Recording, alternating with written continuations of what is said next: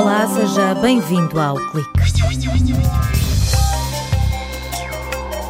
Cascas de fruta, de batata e de ovo podem ser usadas para descontaminar águas de estuários. A conclusão é de uma equipa do Departamento de Química da Universidade de Aveiro que conseguiu reduzir as concentrações de elementos potencialmente tóxicos através do reaproveitamento de resíduos sem valor comercial. Um estudo publicado na revista Nature revela que a ameaça de predadores é o argumento de peso que determina quem é que protege um ninho e durante quanto tempo. Neste projeto internacional, os biólogos vigiaram mais de 700 ninhos de 32 espécies de aves limícolas durante a época de reprodução na região do Ártico.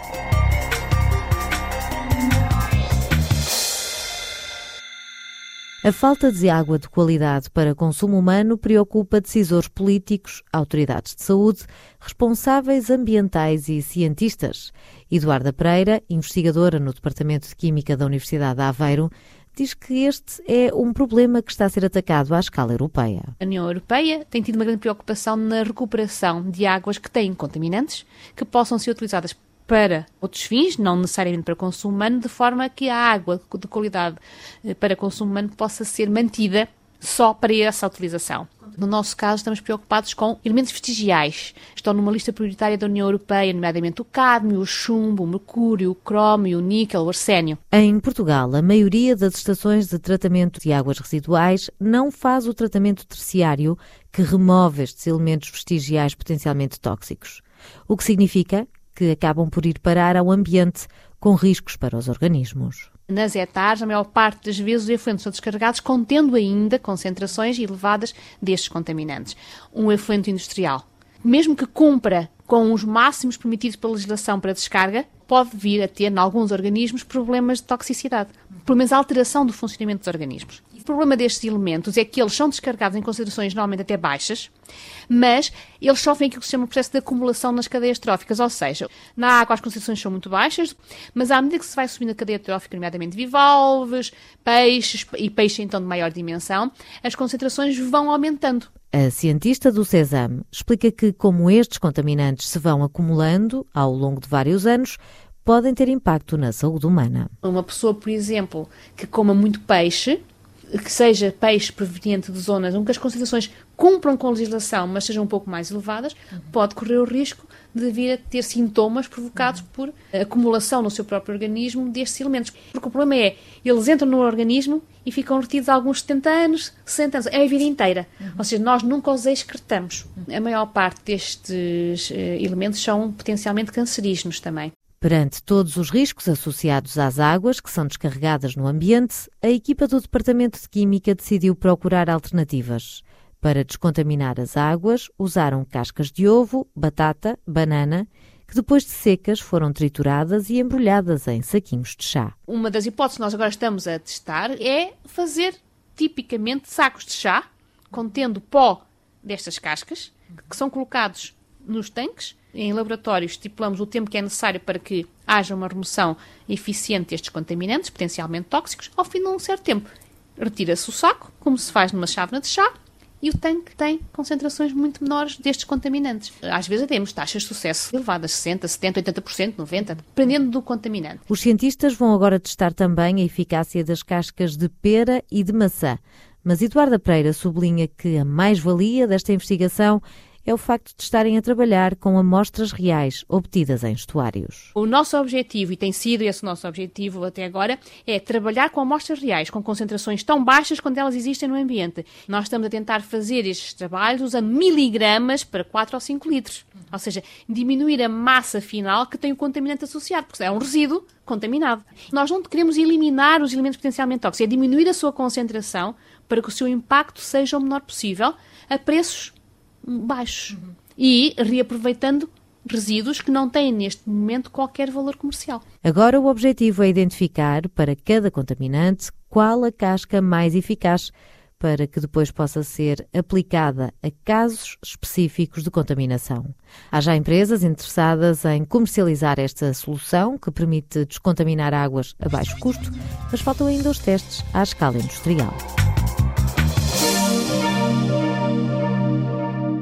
Uma década que a Islândia se transformou na segunda casa de José Alves.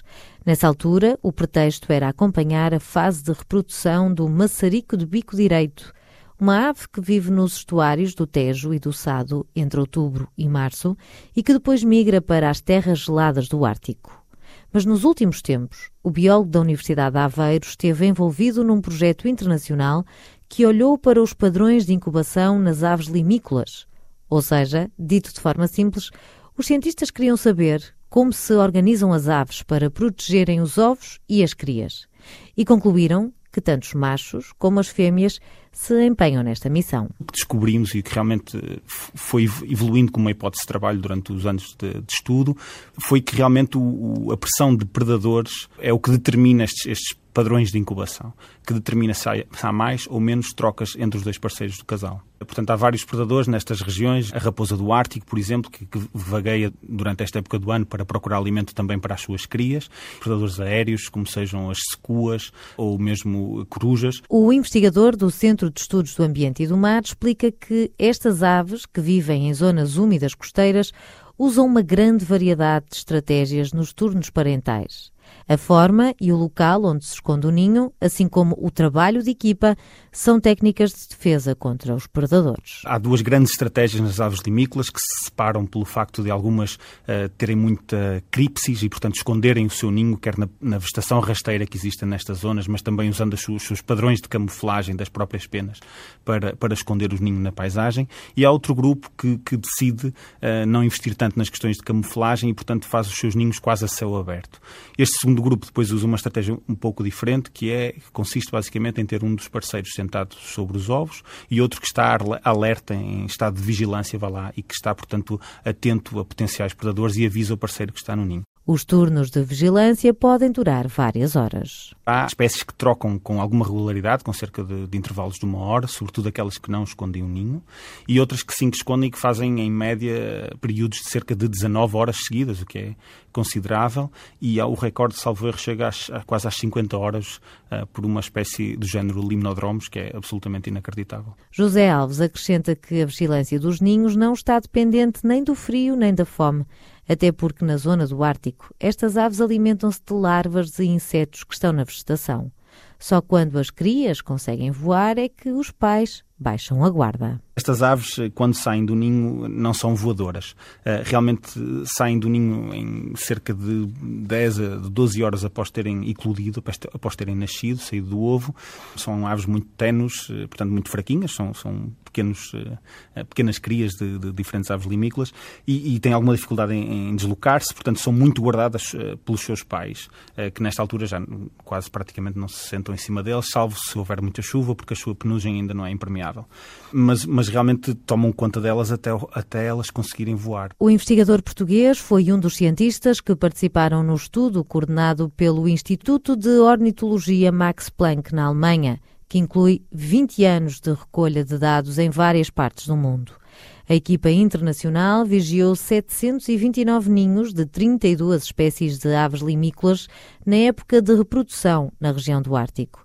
A tecnologia foi a grande aliada. Uma delas é uma tecnologia de RFID, que comumente é conhecida como aqueles eh, pequenos um, eh, selos, vá lá, que estão, por exemplo, nos livros ou, na, ou nas, nas, roupas. São os alarmes, não é? São os alarmes, são vulgarmente conhecidos como os alarmes. O que nós usamos é exatamente uh, o mesmo princípio, é um pequeno tag com cerca de 2 centímetros que colocamos na patinha destas aves, quando elas estão a nidificar, e depois colocamos, como nas lojas, uma antena à volta do ninho, e podemos então saber qual ave é que está sentada no ninho durante um determinado período de tempo. Outra tecnologia que usamos é o chamado geolocalizador. É um pequeno aparelho que mede a exposição solar. E cruzando esta informação, uma vez que a ave se senta sobre, sobre os ovos e sobre as suas patas e onde está o geolocalizador, eh, encobre a, a exposição solar. E, portanto, nestes locais podemos usar esta tecnologia para perceber se as aves estão realmente a incubar e, portanto, sentadas em cima dos ovos ou não.